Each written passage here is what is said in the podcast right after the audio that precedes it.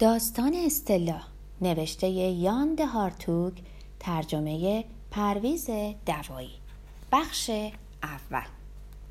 اوایل جنگ جهانی دوم بعد از فرار از هلند اشغال شده وقتی وارد انگلستان شدم منو به سمت ناخدایی بر سر کشتی یدکش اقیانوس پیمایی گذاشتن که حوزه مأموریتش سواحل غربی انگلستان بود.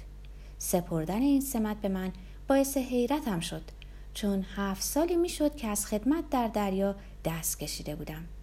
کار در گدکش های اقیانوس پیما رو از وقتی که پسر بچه بیشتر نبودم شروع کرده و بعد از هشت سال به مقام معاونت ناخدایی رسیده بودم.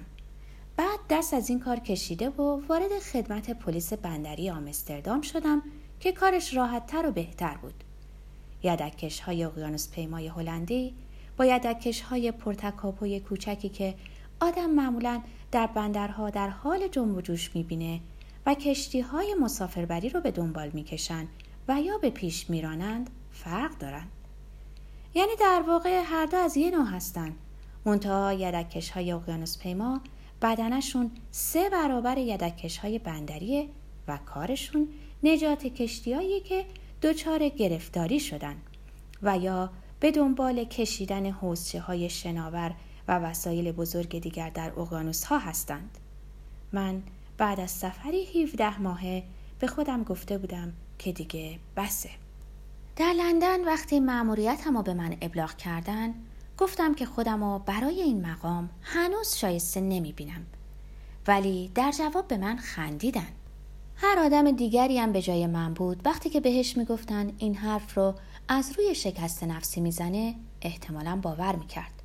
بعد که دیدن هنوز اصرار می‌کنم گفتند امریه نظامیه که دیگه جای بحثی باقی نمیمونه.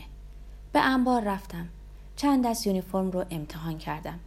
یه دونه که حلقه آستینش خیلی تنگ بود پوشیدم و با یه چمدون آزم مقصدی شدم که جنگ برای من معین کرده بود. مقصد من وستپورت بندری در دورترین نقطه جنوب غربی انگلستان بود. از دیدار ده سال قبل موقعی که هنوز جزو کارکنان عادی کشتی بودم از وستپورت هنوز خاطره محوی در ذهن داشتم.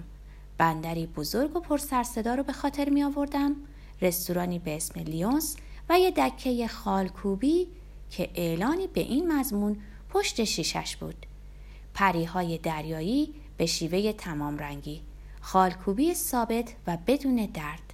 هر اینچ مربع دو شیلینگ و شش پنی.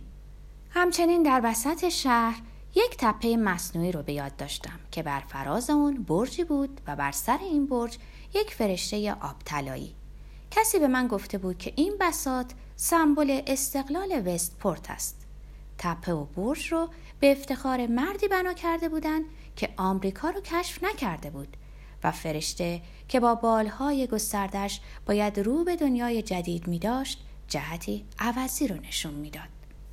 در اون غروب مه گرفته پاییزی سال 1941 وقتی که باز به وستپورت وارد شدم آنچه از سفر قبلی به خاطر داشتم هنوز سر جاش بود. ولی از بقیه بندر چیز زیادی به جا نمونده و در بمباران ها از میان رفته بود. مرکز شهر ویرانه انباشته از تل بقایای مصالح ساختمانی. در تمام اون ناحیه حتی یه خونه پاورجا نمونده بود. ولی برج و تپه سالم در رفته بودن فرشته که رنگ طلاییش لکه‌دار شده و یه بالش شکسته بود هنوز ستیزجویانه رو به شرق داشت. اما چمنهای پاکیزه و مرتب باغچه به شکل قلب و شمشادهایی به صورت سگ و خروس که از سفر قبل به یاد داشتم به جنگلی کابوس‌وار تبدیل شده بود. روی این چمن پیس در میون بقایای نیمکت های تزئینی ده ها زوج دلباخته بی قید و بند در هم میلولیدن. در تاریک روشن غروب فقط زنها ظاهرشون با هم فرق می‌کرد. مردها همه یونیفرم بتن داشتند. در وسط این چمن تخته چرکی بر سر چوب نازکی نصب شده و بر آن نوشته شده بود گردگیری قالی اکیدن ممنوع. در ابلاغ من نوشته بود که در گراند هتل در ناحیه بلوار ساحلی برام جا در نظر گرفته شده و من روانه ساحل شدم. سر راه از پیش یک خیابون که گذشتم ناگهان خودم با دکه خالکوبی روبرو دیدم. طبقه های بالای ساختمون در بمباران از میان رفته بود.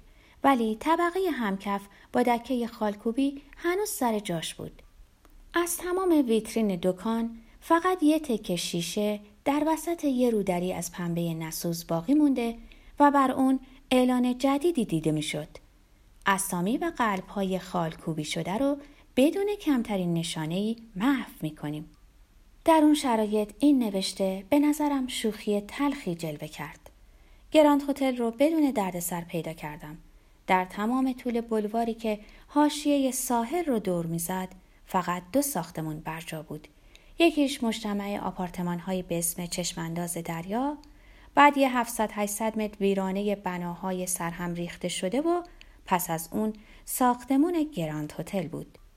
از میون انبوه جمعیت ملوانهایی از انواع ملیت ها سربازان انگلیسی و خلبانان نیروی هوایی سلطنتی خودم رو به هتل رسوندم در بین جمعیت پیک های موتور در منتهای سرعت با پیچ و خم میگذشتند یکیشون که ترمز کرد و کلاه ایمنی را از سر برداشت متوجه شدم که این پیک ها دخترند گراند هتل ساختمون سه طبقه دلگیری با نمایی به تقلید مسخره از بناهای یونان قدیم بود. اول فکر می کردم که تمامی هتل برای اقامت افراد نیروی دریایی در نظر گرفته شده.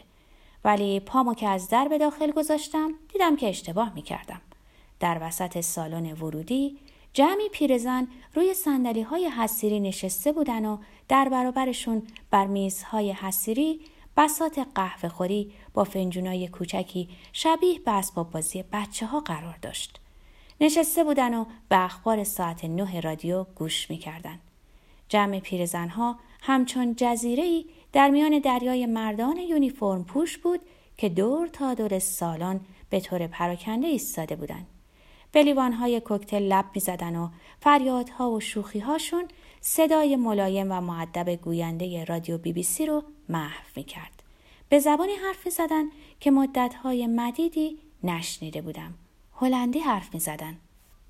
به جز این آخرین قرارگاه بانوان پیر انگار که تمامی ساکنان گراند هتل رو هلندی ها تشکیل می‌دادند. در اطرافم فقط دو جور یونیفرم می دیدم. یونیفرم نیروی هوایی و نیروی دریایی. خلبانان لباس خاص KLM نیروی هوایی سلطنتی هلند رو به تن داشتند و لباس افراد نیروی دریایی از نوع یونیفرم خود من بود. چمدونم رو به کنار میز دفتردار هتل کشوندم و در اونجا با دربان پیر بداخمی روبرو شدم که با این کلمات از من استقبال کرد. یا پیغمبر باز یکی دیگه در کنار دربون خانم عینکی موقری نشسته بود که با لبخندی مادرانه به من گفت خوش اومدین کاپیتان امیدوارم در اینجا به شما خوش بگذره اتاق شما اتاق شماره هفتاد و هفته که چون زیرش هموم بخار قرار گرفته اتاق گرم و بسیار خوبیه. بعد رو به دربون کرده گفت فرانسیس کاپیتان رو به اتاقشون راهنمایی کن و یه حوله تمیزم به ایشون بده. دربون دسته چمدون منو گرفت. زوری زد که از جا بلندش کنه. باز گفت یا پیغمبر.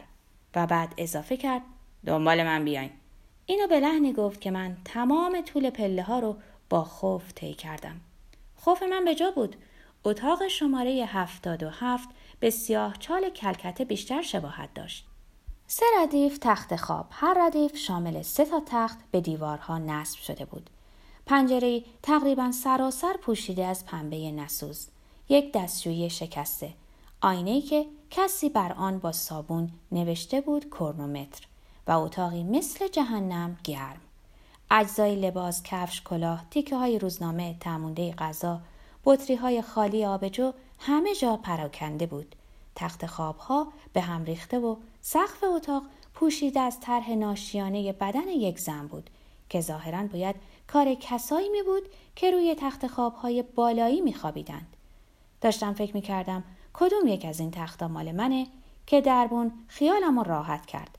چمدونم و وسط آشخالای کف اتاق رها کرد و گفت تخت خواب شما اون تخت بالاییه. قبلا کاپیتان وولترز اونجا میخوابید که هفته پیش خودشو کشت. راه افتاد به طرف در ولی پیش از اینکه در و پشت سرش ببنده گفت یه چیز دیگه لطفا توی دستشویی نشاشین. مسترا سر پله هاست. تشکر کردم و دست کردم توی جیبم که پول خوردی پیدا کنم. دربان توفی به زمین انداخت و گفت پولتو بذار تو جیبت من فقط می‌خوام آسودم بذارن. لبخندی زورکی زدم و گفتم منم همینطور.